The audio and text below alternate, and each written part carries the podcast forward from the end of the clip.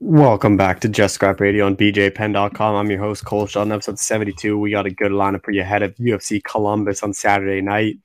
First up, we're going to be joined by one half of the main event and Chris Daukaus to preview his heavyweight fight against Curtis Blaydes and how this one kind of came together. Obviously, Blachowicz and Rakic were supposed to headline this event.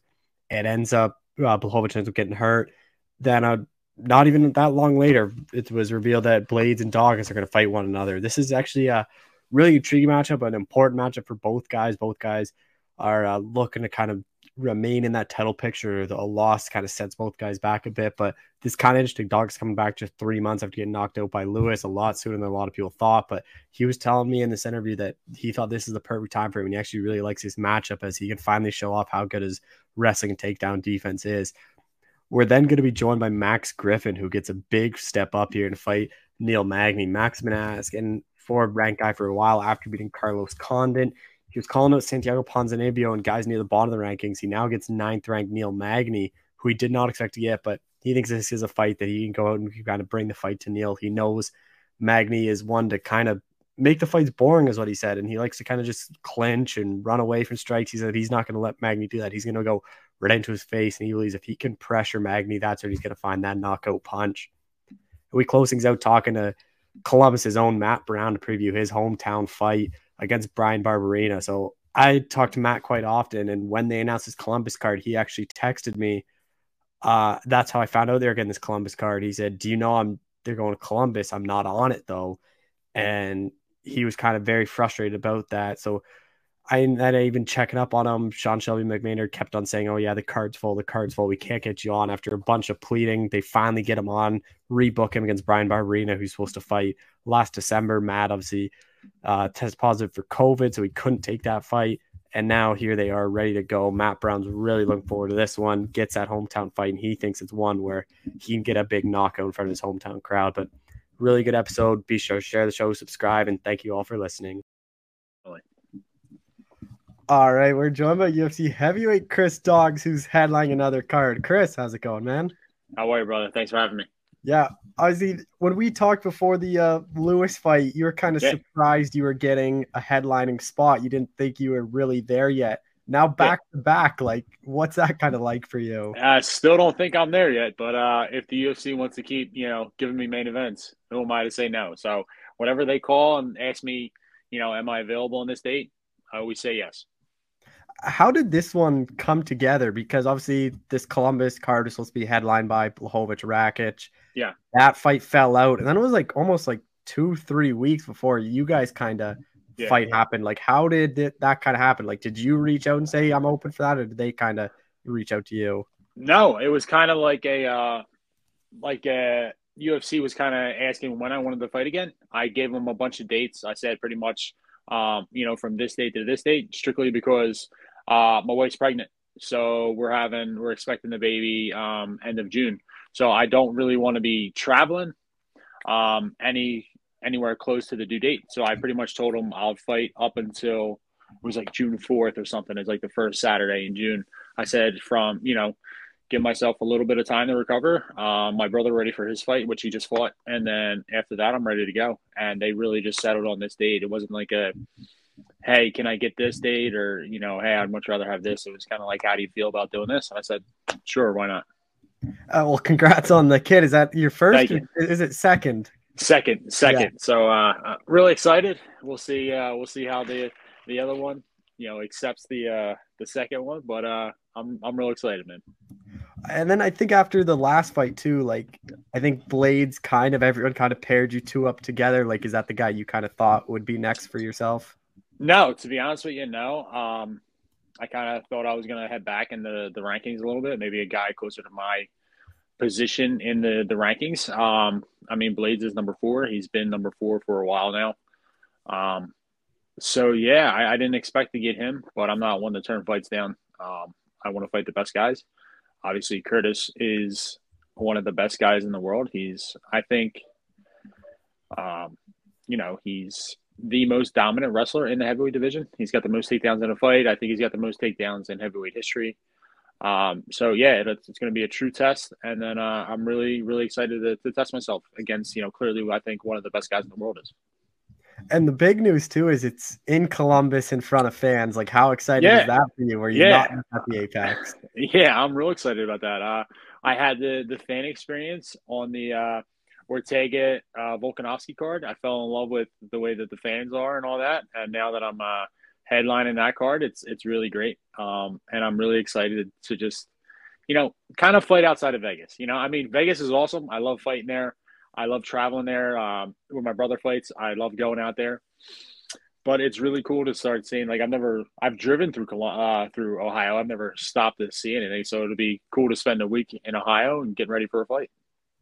And with the fight being in Columbus, it's obviously the bigger octagon. Like, do you think that's a big benefit for this fight, especially with Blaydes, and then you have more room to kind of avoid. Yeah, definitely. Yeah, yeah, but it's kind of like a double-edged sword, you know. Uh, it's more more opportunity to avoid the takedowns, but then if I get taken down in the open mat, um, that cage is really far away for to, trying to help myself get back up.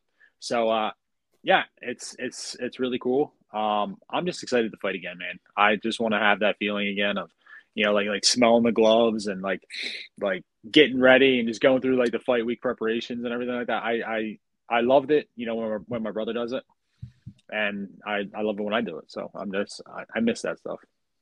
What do you make of Curtis Blaydes? Because like he's only ever lost to two guys, and Ngannou and Derrick Lewis, who are like Yeah, two of the hardest hitters probably like Yeah. in the history of the sport. Yeah. And other than that, like he just kind of dominates everyone, just kind of Yeah. runs through them with his wrestling. yeah. He's uh, obviously I think that he's he's the best guy who hasn't held a belt yet in the heavyweight division, in my opinion. Um, that's just the luck of the draw and the luck on some of those fights that he's had in the past. Um, like you said, he's ran into Derrick Lewis, like we all have. Um, and things happen when you fight Derrick Lewis. Um, he's very good. Uh, he's a very good fighter. I think he's one of the best in the world. And like I said, he's the best guy I think in the heavyweight division who hasn't held a belt yet. And you know, I'm going to do everything that I can to make sure that he doesn't hold a belt anytime soon. Uh, but uh, yeah, much respect to, to Curtis and, and what he's accomplished and, and and him as a fighter. I was talking to your brother after his fight. And we were kind of talking about your fight and how he kind of is helping you already for Blaydes, and like you guys didn't really know it just because whenever you Yeah. train together, like his whole style is just get you down to the ground and hold you down. That's like, his that's his whole style. benefit is having Kyle preparing for Curtis. It's awesome. I mean, now granted, Kyle's not 260 pounds, but uh, you know, his his tenacity and, and his his chain wrestling skills and his wall work is just something that I I truly I truly appreciate to to have in the gym on a daily basis. Like it's you know, we were just training today and you know, it was it was fun going back and forth and wrestling and doing all that stuff. I mean, that's what I want. It's it's the challenge of uh being able to figure that out because Kyle can do that to a lot of people and the world's going to see that. And, you know, if I can stop his takedowns and, and start mitigating uh, his wrestling and, you know, his offensive wrestling, it, it'll, you know, it's going to transition well into the, into the Blaydes fight. How important do you think like knees and uppercuts be? Because obviously that's how Lewis knocked out and Rozenstruik kind of had some success with that too Yeah. when he's coming in. Yeah, it, it's definitely going to be a, a factor. Um, obviously, it's it's a fight. I can't rely on one thing. You know, if I don't land an uppercut, let's just say I don't land an uppercut, my whole game plan goes out the window. You know, there, there's really, it's like I need to land an uppercut, and even if I do land it, there's no saying that he's going to go to sleep or I'm going to hurt him. He could, you know, shoot in. I hit him with an uppercut. It stands him up. He looks at me and he laughs at me. Like that's a that's a possibility. That's a real possibility. Um, so you know, obviously, there's things that we're working on. Um, with being able to touch him and and you know uh, mitigating his offensive wrestling. Um, but you know, I, I can't I can't rely on one thing and you know expect that to, to work and then just be the shit out of luck when if it doesn't work. You know what I mean? Are, are you gonna try to like limit the kicks just because obviously if he can catch it, it's easier when you're off balance? Yeah, I mean, no one wants to no one wants to kick a wrestler, but if if I have an opening where I feel that you know I can land a big heavy leg kick or you know a jumping switch kick, I'm gonna fucking throw it. Yeah, why not? How do you kind of see it playing out? Just because obviously Curtis has been knocked out, you obviously have a lot of Yeah. power, but the wrestling defense I think is gonna be a big part of your how you win. Yeah, yeah, definitely. Uh, you know, I, I think it's going to be a high pace fight. Uh, Curtis doesn't really like to let off the gas. He likes to fight at his pace, um, at his wrestling pace. He he kind of drowns guys. Um, it's you know five fives. I have uh, plenty of time to work. I just can't get any any you know compromising positions that could cause the referee to stop it, even if I'm okay. You know, like if he's landing little shots on top, I can't be just you know content with hanging out there. So really, it's it's going to be coming down to I think conditioning and and positions and movement that is going to win the fight. Whether it'll win for him if he's better on setting his shots up as far as his wrestling and and his chain wrestling, then you know that's up to him. But if uh, I'm on my game and I've been training with you know college wrestlers, I'm I'm ready to go uh, as far as transitions and and you know my defensive wrestling. I I think I'll be okay. And this is what everyone wants to see, right? Everyone wants to see how you know my my wrestling defense is and and how my ground game is off my back or how my ground game is period. So, what better fight than than Curtis Blaydes? you know? those are the first couple takedowns. Like I know you're obviously confident in yourself, but uh, when you get in there and you stuff the first couple, like does your confidence yeah. only grow yeah. from that? Absolutely, yeah, and that's just a natural thing. I mean, if you you know a guy and and his game plan, and you're mitigating that that game plan, and you can stop a takedown, or even if you don't stop the takedown, you you you get taken down, but you get back up, and you're you're right in his face right again. Or you know you keep getting up he takes you down 10 times you're getting up 10 times. Like if if that's what it takes and you're just slowly building your confidence you know that that he can't keep you down that he can't do what he wants to you and you know yeah you might be able to get you know he might take you down but you'll be able to get back up and that just builds and builds and builds and that's really you know fighting is about being confident and if you're going through those through that adversity of getting taken down and getting back up there's you're just building your confidence that i'm going to be able to get back up and then his is going down. He's like, I, I can't keep this guy down. I can't keep this guy down. So, yeah, definitely a big factor. You've never lost two in a row in your career either. Like, how? What do you kind of think mentally like does that for you? Because you see fighters, they lose one, they, they kind of just like start going on a big skid where you've rebounded yeah. like big ways after a loss. Yeah, it's it's something that um you know I'm uh, I'm actively thinking about and I'm actively doing. It's just um I leave things in the past. You, you, you have to have a short memory in, in fighting. Um, uh, so really, it's it's about okay, that happened. I accepted it. Uh, this is a whole new problem. Um, I feel confident going into this, and I, I think that I'll be able to to you know not start a skid, but to, to start on my way back up. And really, there's no better guy to do it against than uh you know number four Curtis Blaydes. Going into this fight, like, do you think your wrestling is people like don't really know about it. Like that's the big kind of X factor because like yeah. we've seen Curtis strike, we've seen Curtis wrestle, we've seen you strike, yeah. but like in the UFC, like we haven't seen you wrestle or take down. Even yeah. it's like that's kind of the big mystery going into that's the big that's the that's the big mystery that that everyone uh kind of wants to see. Um, if I'm Curtis Blaydes, I'm fully confident that I, that you know I'm going to be able to take my, me down if if I was him, just because of stats alone and, and his pedigree as as a as a heavyweight wrestler. Um, we'll see.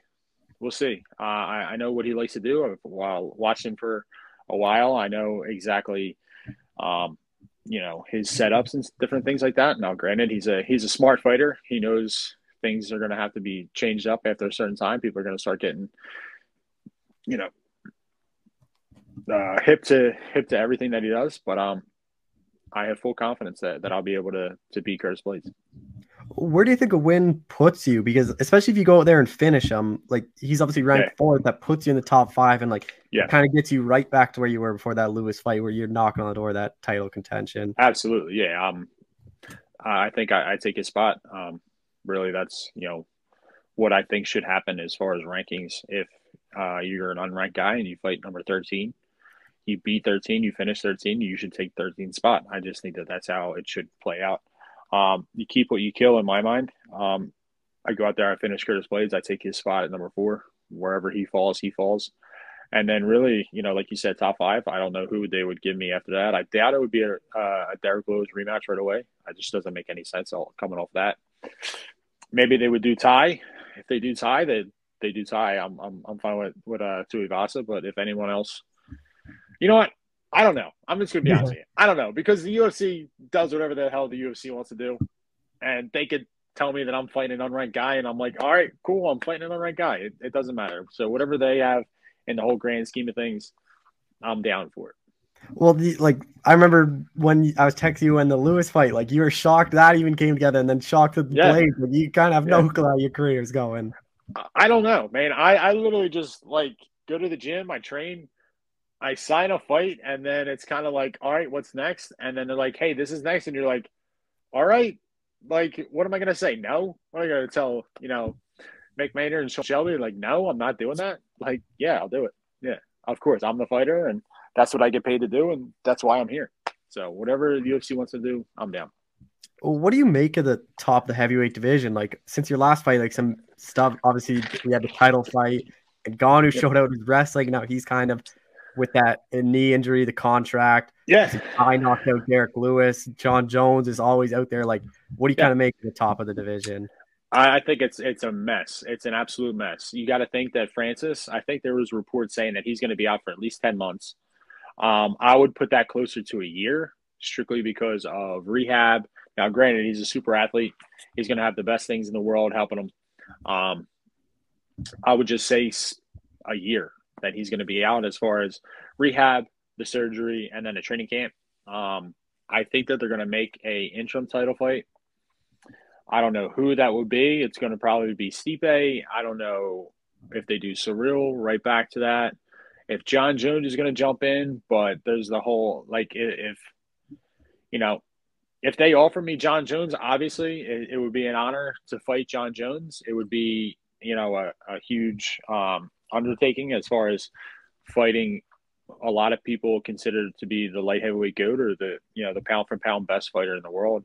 Um, but he has his legacy. I'm building my legacy, and I don't know if his track record and his history is enough to get me to sign on the contract. Just because, yes, I respect John Jones as a martial artist and what he's done in the UFC, but I don't know if I could give that man 12 weeks of my life and then nothing happen at the end of it. You know what I mean? Like if he gets in trouble, and I'm strictly basing that on his track record of of what we've seen in the past. Um, that's no dig on him or anything like that. I'm not trying to you know put him down in any way, but that's just me right now.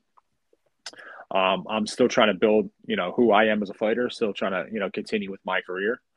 But yeah, I mean, I hope he gets his shit together. I hope he does come back. Um, but we'll see. Um, if I was if I was offered it, I probably wouldn't take it strictly because there's no guarantee. Like unless uh unless something happens after weigh-ins, I'm not getting paid.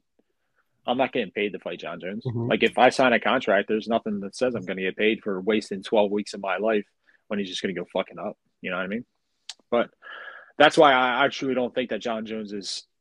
I don't consider him a factor un, until I won't consider John Jones a factor in the heavyweight division until he has a fight, whether that's for the title fight or that's you know someone else you know coming up and you know, fighting him. But but besides that, sure. I mean, it's crazy to see like Tai. Tai's right in the mix with everything. Derrick Lewis is still there, but I don't know what they're what they're going to do. It's, it's really and then you got Aspinall and Volkov. So who, who knows what, what's going to happen at the at the top of the uh, division. Yeah, I think if John Jones actually is serious about making a heavyweight move, which he's talked about for years, yeah. I think you have to throw him in a title fight right away because you don't know how John Jones is going to do at heavyweight. He could get knocked out and be like, "This isn't for me." So I think, True. I think you have to kind of make the most money right away. I True. think you do interim belt, Stipe, John, and then do like Tai, Cyril or maybe you like Blaydes winner versus Tai. Because I think I wouldn't even be surprised if they did Tai Stipe as an interim belt, just because Tai's is like hyped up as he could be right now. You don't like. Yeah he's been on losing streaks before. Like Serghei Spivac choked him out, who isn't yeah. even in that top 15. Like, I think you kind of have to jump on that too. So, yeah. But I think your point, like the whole heavyweight division's a mess with Ngannou at yeah. the top because you don't know when he's fighting, which then yeah. makes guys like one to three not want to fight because they might be the guy to get that title fight. Correct. It's just crazy. And then, you know, I don't think I'm to be honest, to go back with the John Jones thing, I think Stipe's really smart. I don't think that he's gonna obviously Stipe wants a title fight. I don't know if Stipe would sign on the dotted line for John Jones. He'll he'll do it. He'll probably do it for anybody else in the division, but I don't think he'll do it for John Jones. So we'll see how that one plays out. Uh, just last couple of things. Obviously, you said you had the kid going in June, so like you get a win here in March. Like when's yep. that time frame then? Probably near the end of the summer. No, I uh, if I uh, no, I'm I'm getting getting a win March 26th against Curtis Blaydes. Um, barring any kind of broken hands or uh, real bad cuts or anything like that, I'm trying to get right back into the gym and trying to squeeze in one more before the baby's born. Um, right before June. I told my wife that I would take a fight. Uh, yeah, I think it was June fourth. We settled on the date. Uh, I would take I would take that fight because the baby's born at the end of June. So June fourth is the cutoff. So get through Curtis Blaydes. I'll take you know last one June fourth. Nice big fat paycheck. Enjoy my wife uh, having the baby. Um, be losing sleep for a couple weeks because there's nothing worse than getting ready for a fight when a baby's born and you're getting two hours of sleep here, two hours of sleep there. But then, yeah, after the baby's born, um, really, I would like to do the same time frame for the, the the later part of the year. So probably right around my birthday, depending on how we go with the baby and you know anything like that, and then maybe again at the end of the year. I mean, I I'm a I'm a guy who likes to stay active. I, I, I like to work, so I'm fine with fighting three to four times a year if I can physically and you know making sure everything stays stays intact. But yeah, get you know Curtis Blaydes fight, win, get out of there super clean, take one more for the baby, and then we'll figure out you know one or two before the end of the year. Yeah, because you fought on your birthday last year. Because yours is yeah. a day before mine. Just yeah. ten years later, I'm 99. Yeah. You're 89. But there you um, go. Just two last things. Like obviously Kyle's big win. Like yeah. Where do you think what do you make of that win, and like what do you kind of see next for him? domination. That was a that was a hundred percent of domination. I mean, appreciate Pickett for stepping up, but Kyle dominated him. Um, you know that that's really all you can say about the performance. It was a flawless performance. I think Kyle got hit uh, one time, twice maybe. Um, but other than that, he showed his his skill in the ground and showed what he what he can do. Uh, you know what we've known for him to do and earlier in his professional career and what he does day in and day out in the gym. He just ragdolls guys, and it's really fun to watch. Um, really, I think uh, you know he's got another another big name um, as far as you know someone who's they're both right outside of the top 15 like you know 20 like the 20ish if you consider that and then he goes through that guy and then he gets a, a you know top 15 guy i think that he deserves it I think you know with the shitty year that he's had and the fights falling through and everything like that, he he gets another name who's right outside that that top fifteen, and then he just goes right into the deep end and he's running off to the races. And I saw in James' interview you got a bit starstruck with Khabib. Did you get a chance yeah. to talk to him?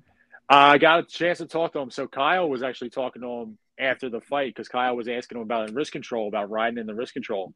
Um, and Khabib was saying it was about the hips. So then when we were all coming around out of the cage and going out the the octagon, him and Kyle had another brief interaction, and that was really cool. I was more all like struck that how big he is. Like he's very big. Like I didn't think that he's that big.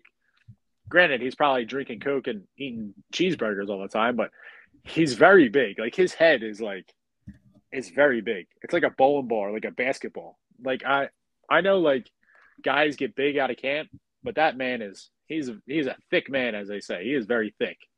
So yeah, it was it was really cool, and I think he's really the only person I, I really get starstruck. I just I like his I like his attitude towards fighting. I like his his attitude towards work ethic and and being in the room. Uh, yeah, so yeah, it was pretty cool.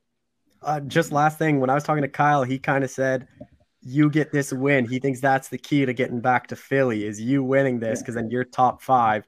You're the headliner. You have Sean Brady. You have himself. So how much your brother's putting a bit of pressure on you to go get no pressure, man. Pressure's Philly. fake.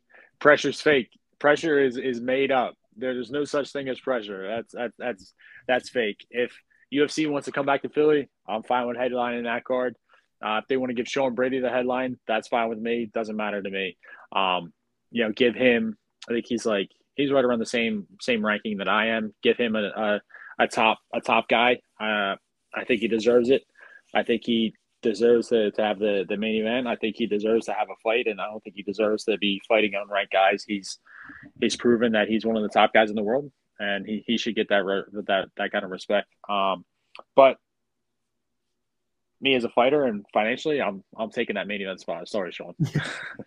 yeah, because they could really stack like a Philly card. Like they could do you yeah. or Brady headlining. Like Brady could fight like not like just like say a Wonder Boy, like a name like that. That's yeah. obviously gonna bring eyeballs. Not a Philly guy. Yeah. You have your brother. You have Petroski. Like yeah. there's like a full main card of just you. Philly you have a yeah yeah Pat Sabatini. You have a whole main card stacked ready to go. So that I'm, sell I'm, that place. I'm ready to go. Yeah, and it, would be like, okay, who are we just matching up with these guys? And we'll sell it out. UFC will make a shit ton of money.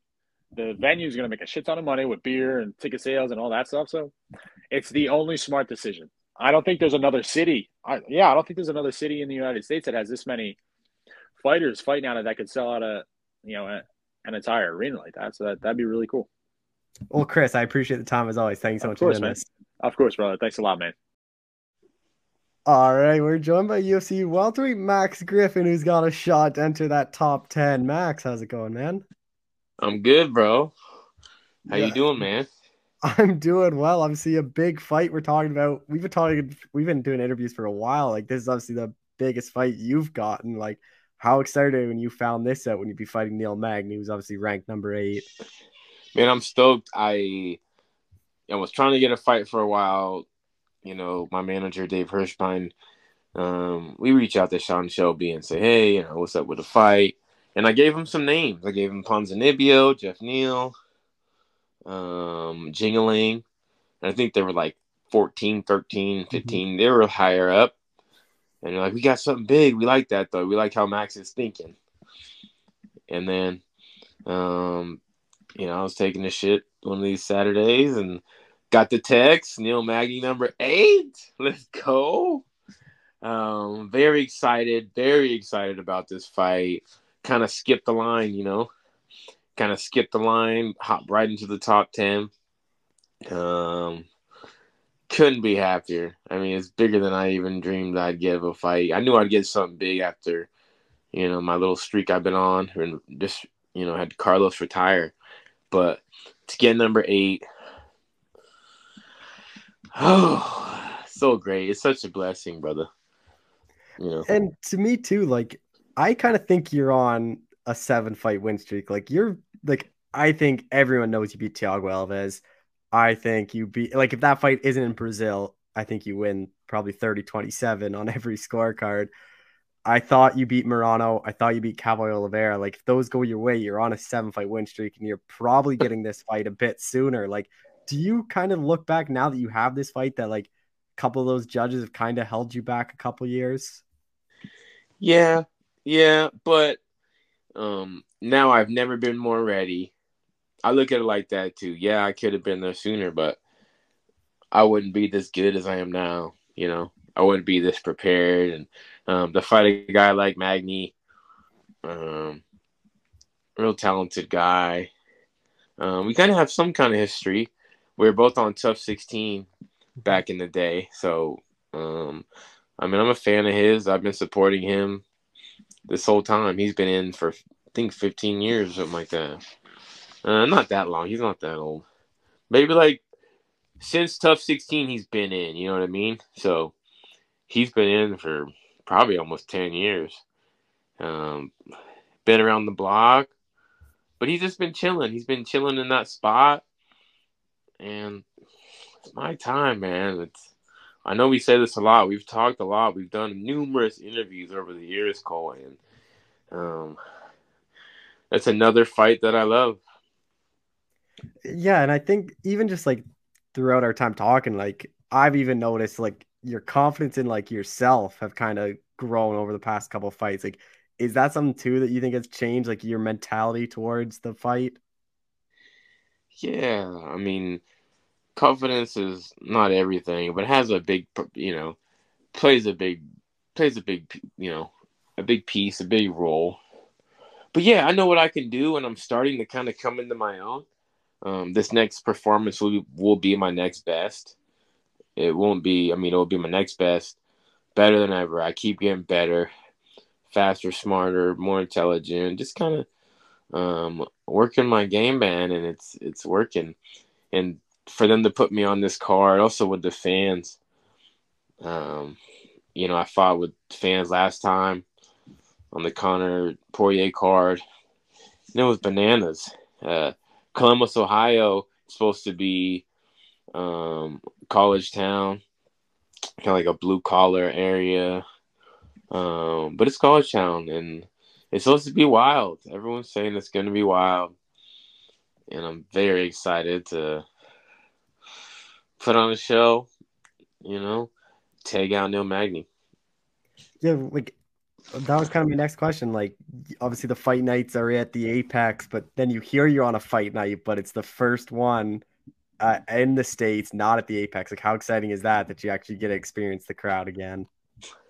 Yeah, I think they know what they're doing. It's all. It's not luck of the draw. It's all formulated. It's all.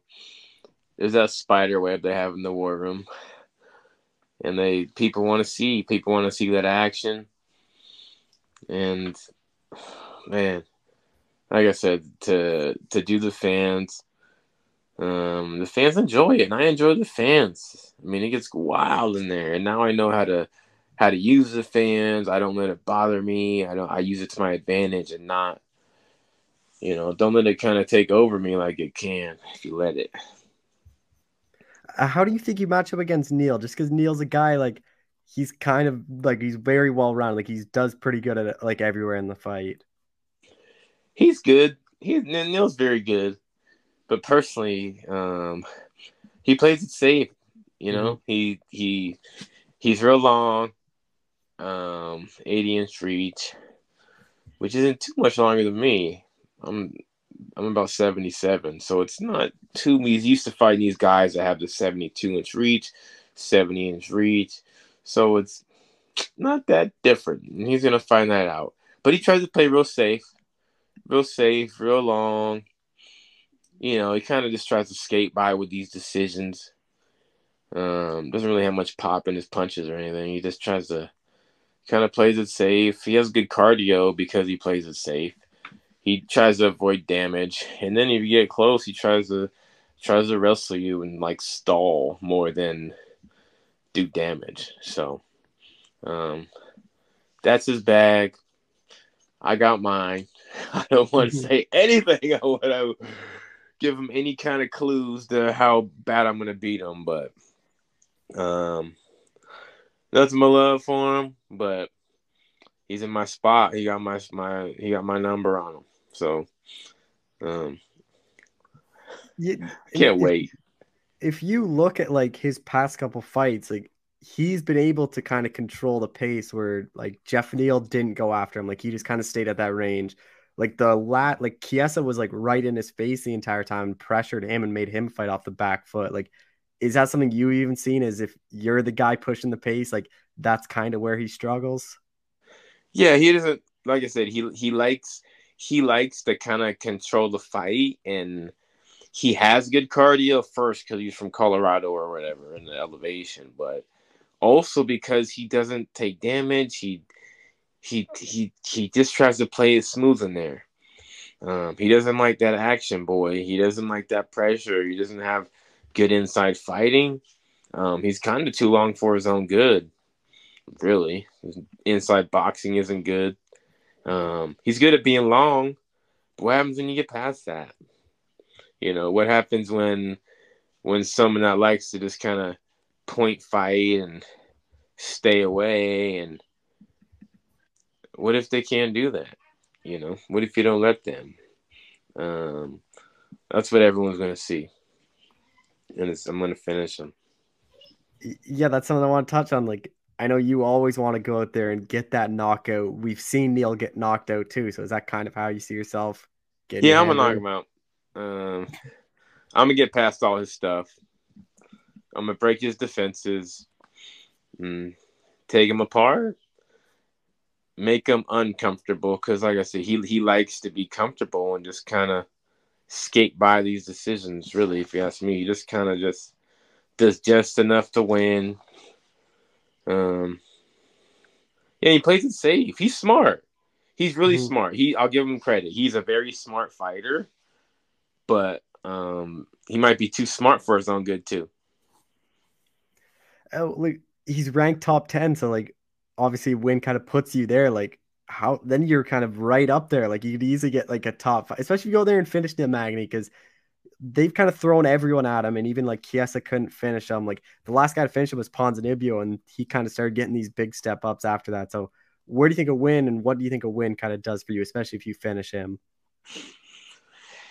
Oh, I mean, if you look ahead of me, I mean, there's Wonder Boy, you know, Masvidal, um, Belal, like I'm in the mix. Vicente, like this is the real mix. Like mm-hmm. like like I've been a big dog just kind of outside these wings right here. Um, but then it would be like I'm crashing the party, and then it's all big fights. It's all big fights. Um, and yeah, there's gonna be some noise. It's gonna be a spectacular fight. It's gonna be my next best performance. And then after this, like I'm saying, I don't want to look look too far. I'm not looking past them at all, but just where I'm gonna be. Every fight's fun. Every fight is a fight that I want. I, want to fight every single guy. You know.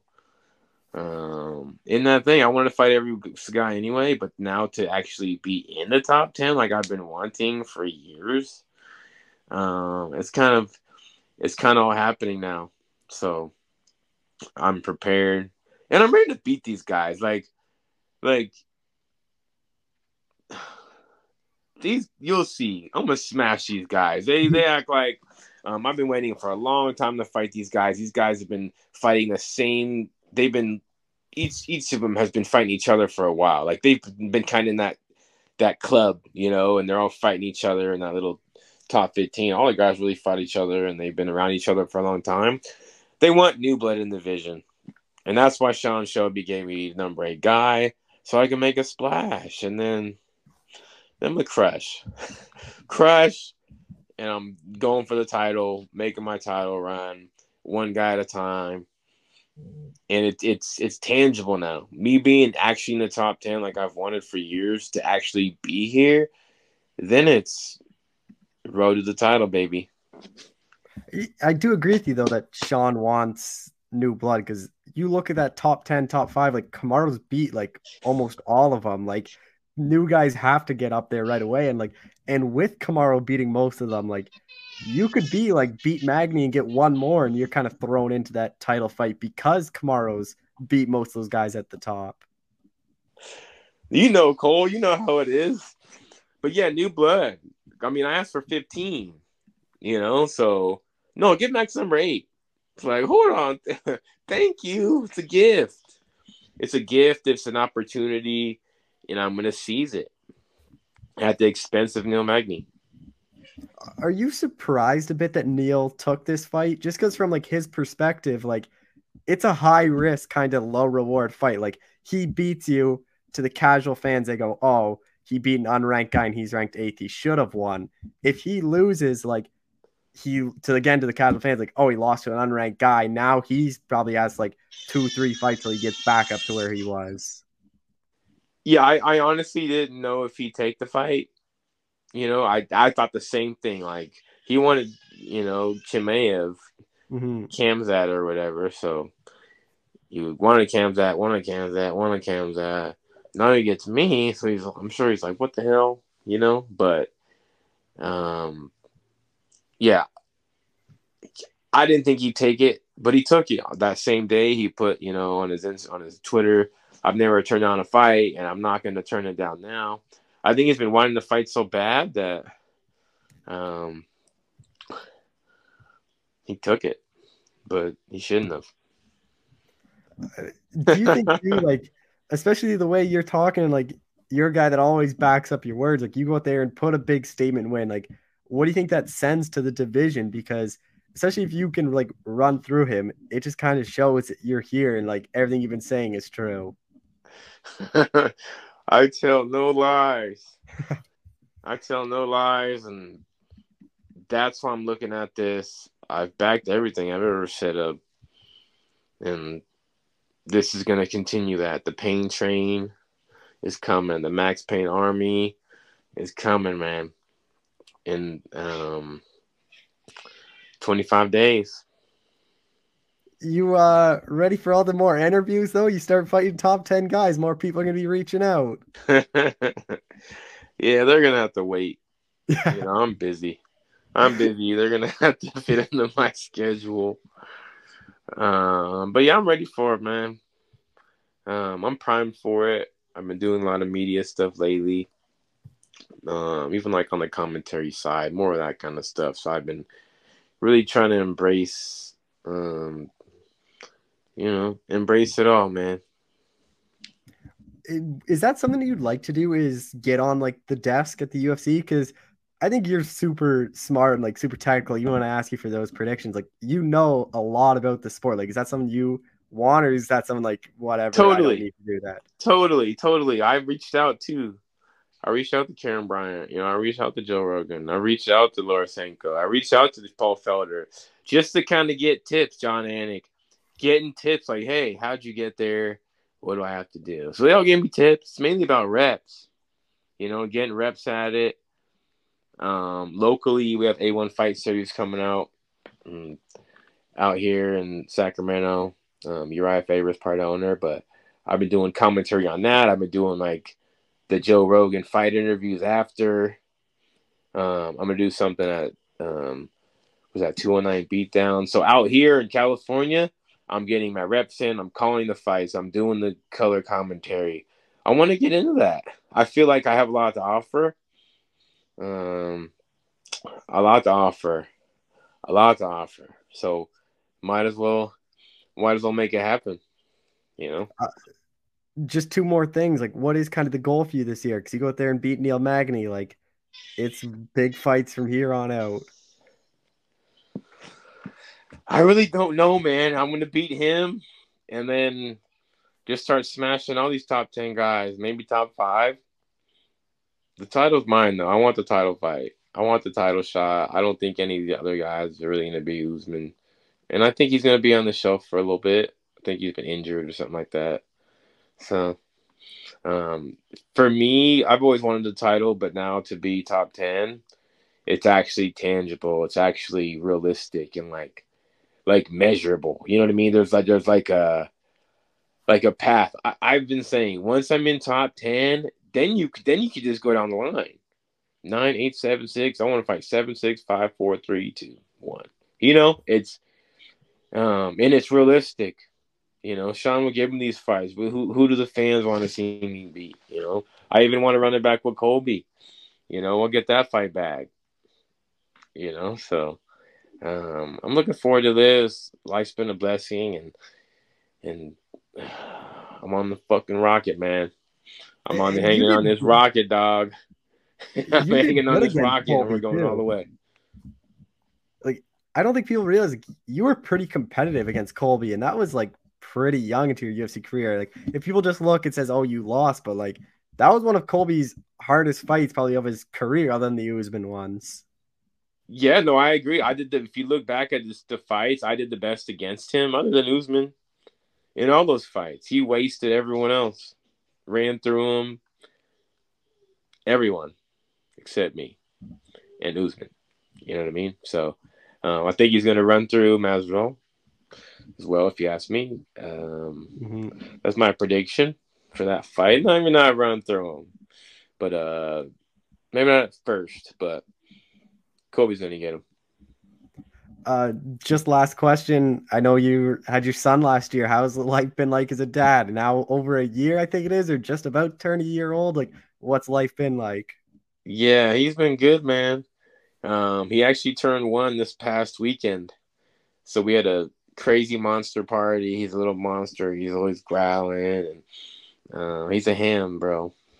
But he's good. My ten year old, um, he's big as hell. He's like a teenager now, which is weird. Uh, but yeah, to have the contrast, the baby, and it's it's weird. At least he lets me sleep. Yeah. You know, I give him credit. He does sleep, so I do get my beauty sleep and my recovery. Well, well, Max, I appreciate the time as always. Thank you so much for doing this. Thank you, Cole. Yeah. Mm. All right, we're joined by UFC welterweight Matt Brown, who gets that hometown fight. Matt, how's it going? Very good, very good. How excited are you? Just got to start there that you're on this Columbus card because I remember texting you. You said Sean told you the card was full, and then they end up getting you on it. Like, how exciting was that when you found out that? Yeah, it's very exciting, man. Um, I think, I mean, it's you know every fight is exciting in its own way. So, but it's cool to get to do it here at home. Uh, is what 13 years ago, I think 11 years ago, the last time they had it in Columbus, and I was on that. And, um, to do it, you know, over a decade later, man, it's like this just badass, man. It's great. How frustrating was that at the beginning when he was kind of telling you you weren't going to be on that card? It was just surprising. I was like, why would you not want me on that card? So, uh, is what it is, man. You know, it's, it's weird how they do that. Uh, um, you see, like Colby and Masvidal. Why didn't they do that in Miami? You know, you see this in boxing all the time, right? The guys fight. Uh, one guy gets a hometown fight um, that's very common in every other sport, but not in ours. That's a strange thing. I'm not sure why they do it the way they do. And remat or the rebooking of Barberena, like, is this the guy you wanted, or is it just it just kind of made sense to rebook it? Um, you know, it wasn't about wanting one guy or another, but he was about it, and I felt bad that uh, he had to fight a guy on short notice. So, um, it just made sense. And he was tweeting about uh, wanting it, and then I said, "Well, why search for an opponent? You know, we'll make it easy on Sean, and uh, I'm game. He's game, so let's go." What is training camp like then? Just because you already did a full camp preparing yeah. for him. Yeah, basically been doing, I don't know, six month camp, I guess.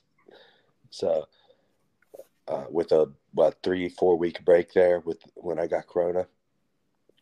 Um, but it's been great, man. Um, worked out. I actually had a lot of injuries going into the last one, so uh, I've healed those up. Um, that time that I had Corona gave me time to heal those up. Um, it was a little bit of a hassle because when I had Corona, I decided, you know, I'm not one to just sit around. So I was isolated in my room in my house, and I thought, well, I'm gonna remodel my bedroom while I'm laid up here. And that should only take like two weeks. Ended up taking like a month. So uh, with Bryan, like what you make of his fight, the one that you were supposed to fight him when he fought uh, the short notice replacement. Well, he took the fight obviously on you know week week and a half notice or something, so he wasn't prepared for that guy. But um, he didn't really look very good. Uh, maybe Weeks just did a good job of making him look bad, but um, the Barberena that I seen that night, I would have walked through. I think so. Um, hopefully, he comes up a little better shape, a little better uh, skill wise this time, or better performance all around this time, and we can make it a real good war. How do you kind of think you match up against him? I think it's a great matchup. Um, he likes to stand and trade, and um, he likes to throw his hands a lot. Um, he he likes to be in the pocket and throw down. Um, he's a high volume guy. Um, he likes to clinch. You know, he likes the elbows, uh, knees, and um, so I, am very excited about this matchup. But you know, the only thing about him is I think he's underrated, man. Like, mm-hmm.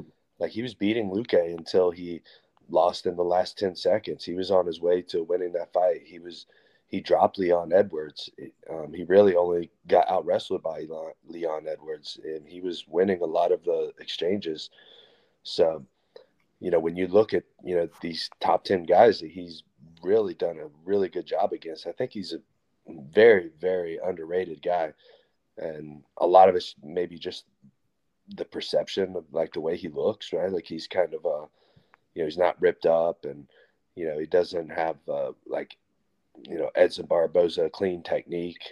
So, you know, I think you got to look past all that stuff and see, you know, this guy's a, a real fighter, man, and he's a real warrior. that's going to give anybody some problems.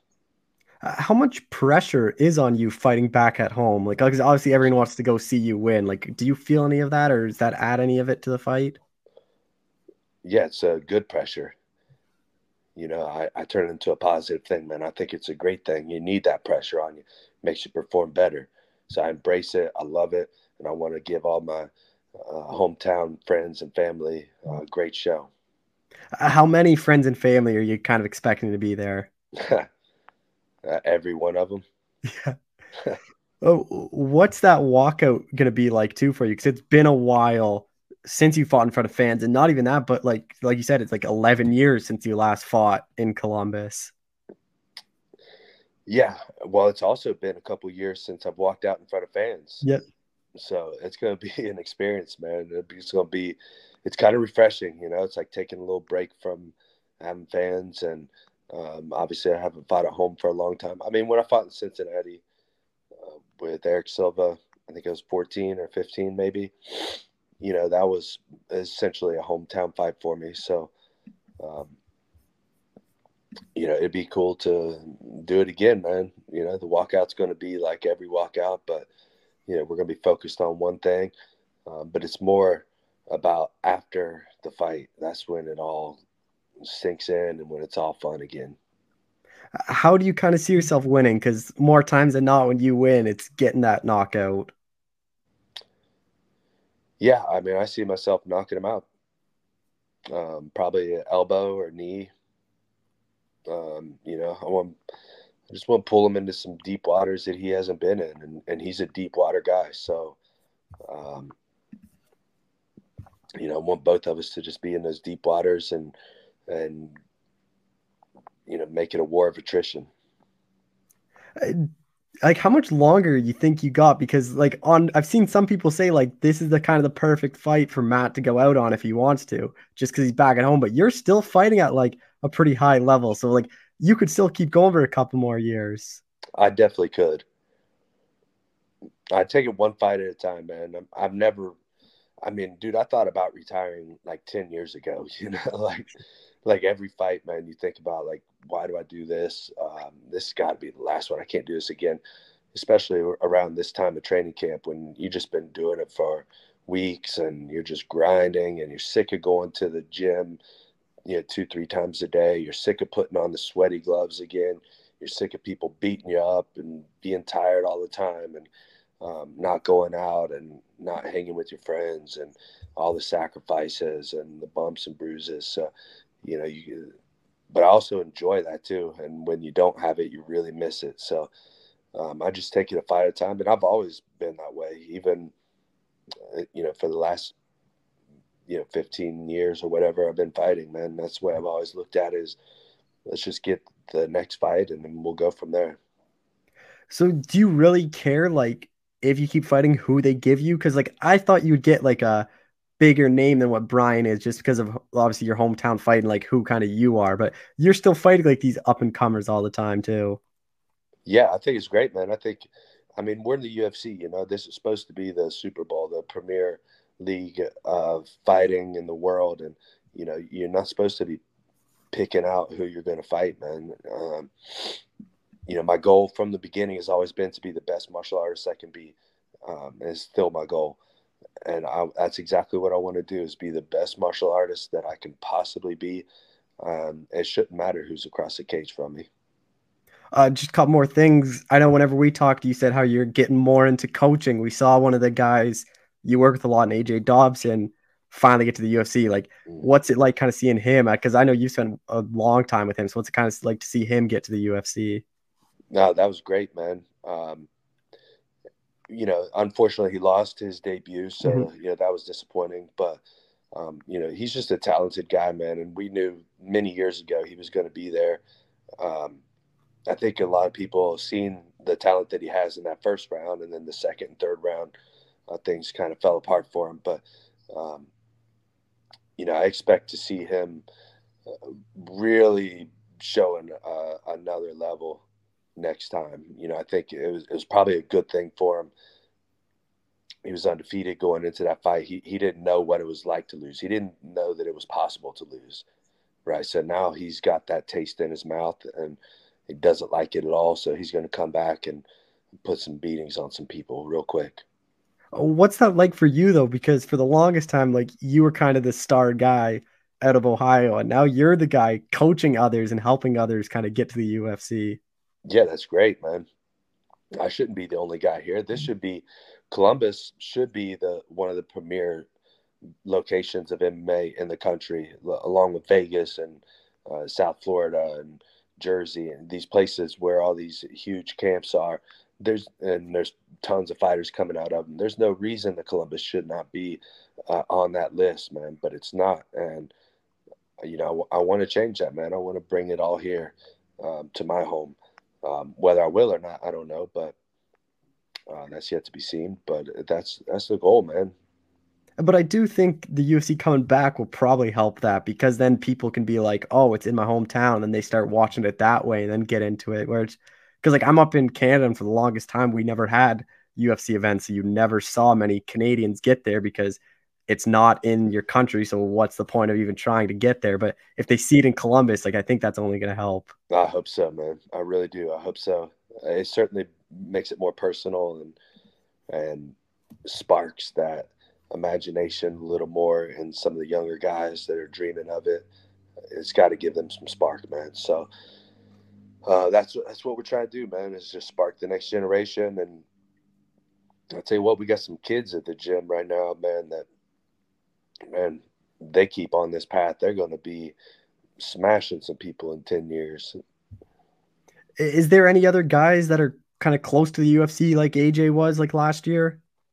Um, we definitely got some guys that are at that skill level and have that potential.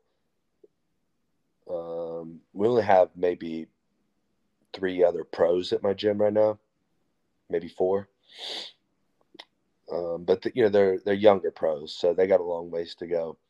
Um, but you never know, man. Right? Like the way this contender series, you see guys that are one and 0, 2 and zero, all uh, all the time on the contender series. So um, I think it's it's very possible. But I definitely have some guys that have the ability to get there um, and do and really make some waves in the UFC. And I, I can't wait to watch them uh, progress through their careers. And it's going to be a great thing.